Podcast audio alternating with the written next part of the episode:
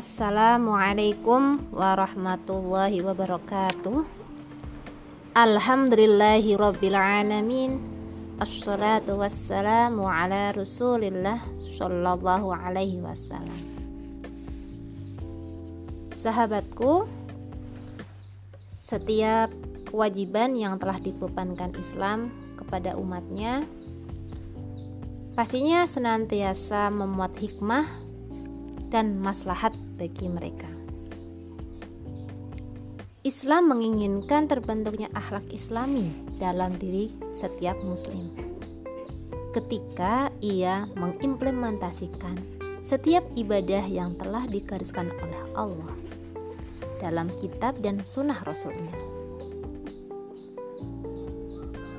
Pada akhirnya nilai-nilai keagungan Islam senantiasa mewarnai ruang kehidupan Muslim tidak hanya terbatas pada ruang kepribadian individu, namun nilai-nilai itu dapat ditemukan pula dalam ruang kehidupan keluarga dan komunitas masyarakat muslim.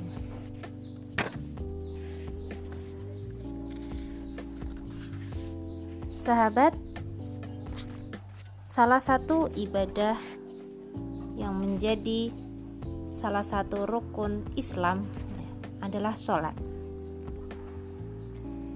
Ibadah sholat adalah amal kewajiban yang diperintahkan Allah kepada umat ini pada sebuah peristiwa agung yaitu peristiwa Isra dan Mi'raj.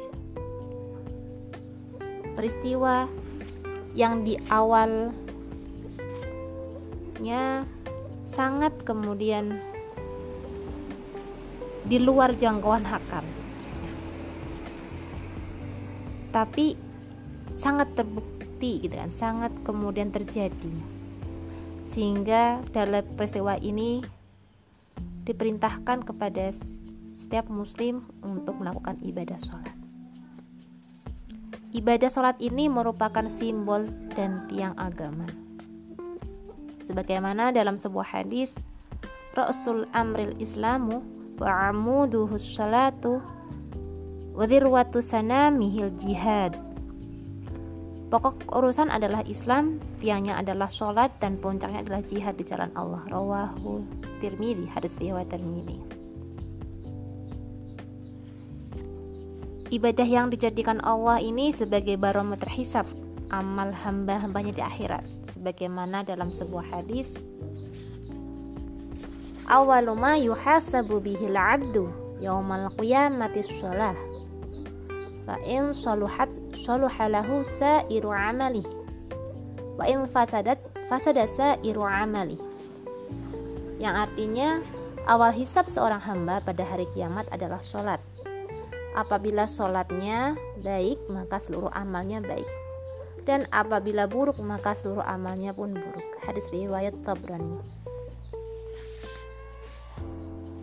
Ibadah sholat merupakan wasiat Nabi yang terakhir kepada umat ini dan yang paling terakhir dari urwatul Islam atau ikatan Islam yang akan dihapus oleh Allah. Sholat juga menjadi penyejuk mata, waktu rehatnya sang jiwa, saat kebahagiaan hati, kedamaian jiwa dan merupakan media komunikasi antara hamba dan Robnya. Ibadah yang memiliki kedudukan yang agung ini tidak akan hadir maknanya dalam kehidupan kita tatkala kita lalai menjaga arkannya, wajibat dan sunnah yang ada dalam ibadah ini. Tatkala kita tidak mampu menghadirkan hati, merajut benang kekhusyuan dan keikhlasan dalam melaksanakan ibadah ini, maka kita tidak akan mampu menangkap untaian makna yang terkandung di dalamnya. Kita tidak akan mampu memahami sinyal-sinyal rahasia yang ada di balik ibadah ini. Tidakkah banyak di antara manusia Muslim yang ahli ibadah, namun masih jauh dari nilai-nilai Islam?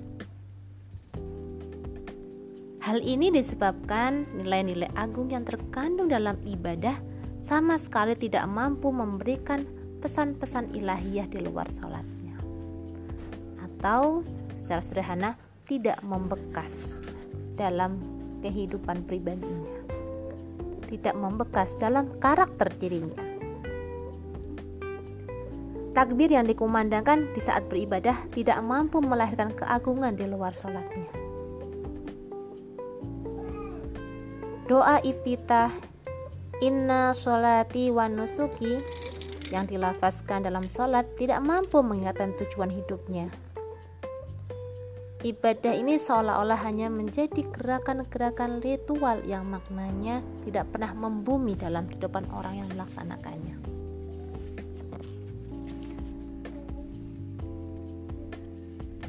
Sahabatku, ibadah sholat yang mampu melahirkan hikmah pencegahan dari berbuat keji dan kemungkaran, hikmah pensucian jiwa dan ketentraman adalah apabila dilakukan dengan penuh kehusuan, mentadaburkan gerakan dan ucapan yang terkandung di dalamnya, penuh dengan ketenangan, dan dengan tafakur yang sesungguhnya. Maka akan keluar dari ibadah tersebut dengan merasakan kenikmatannya. Akan terkontaminasi dengan nilai-nilai ketaatan dan mendapatkan cahaya ma'rifah.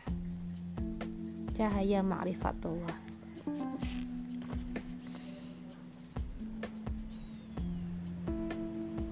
Sebagaimana dalam hadis Rasulullah,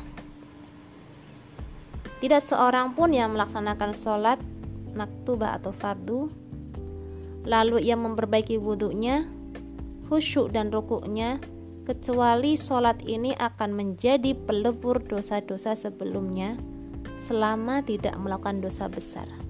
Dan ini berlaku sepanjang tahun. Hadis riwayat muslim. Sahabatku ada beberapa hal yang perlu kita perhatikan di saat melaksanakan ibadah sholat agar hikmah di dalamnya selalu terjaga. Yang pertama, menjaga arkan, wajibat dan sunnahnya. Sebagaimana Rasulullah bersabda, Sallu kama ra'aitumuni usalli. Salatlah kamu sebagaimana kamu melihat sholatku. Hadis riwayat Bukhari. Yang kedua, ikhlas, khusyuk, dan menghadirkan hati. Sebagaimana di surah Al-Bayyinah ayat 5 wa ma umiru illa liya'budullaha mukhlishina lahud-din hunafa'a wa yuqimus salata wa yu'tuz zakata wa dzalika dinul qayyimah Padahal mereka tidak disuruh kecuali supaya menyembah Allah dengan memurnikan ketaatan kepadanya dalam menjalankan agama yang lurus dan supaya mendirikan sholat dan menunaikan zakat. Dan yang demikian itu adalah itu adalah agama yang lurus. Poin yang ketiga, memahami dan mentadaburi ayat, doa, dan makna sholat. Sebagaimana surah Al-Ma'un ayat 4 sampai 5. Fawailul lil musallin alladzina hum an salatihim sahun. Maka kecelakaanlah bagi orang-orang yang sholat yaitu orang-orang yang lalai dari sholatnya poin keempat mengagungkan Allah subhanahu wa ta'ala dan merasakan haibatullah hadis Rasulullah SAW Rasulullah SAW bersabda anta'budallaha ka'annaka tarahu fa illam takun tarahu fa innahu yaraka. Kamu kamu mengabdi kepada Allah seolah-olah kamu melihatnya dan apabila kamu tidak melihatnya maka yakinlah bahwasanya Allah melihat kamu. Hadis riwayat Bukhari dan Muslim Semoga kita semua mampu merenungkan kembali arti sholat dalam kehidupan kita dan memperbaikinya agar kita benar-benar menjadikan sholat kita sebagai pencegah perbuatan yang keji dan mungkar. Wallahu alam. Wassalamualaikum warahmatullahi wabarakatuh.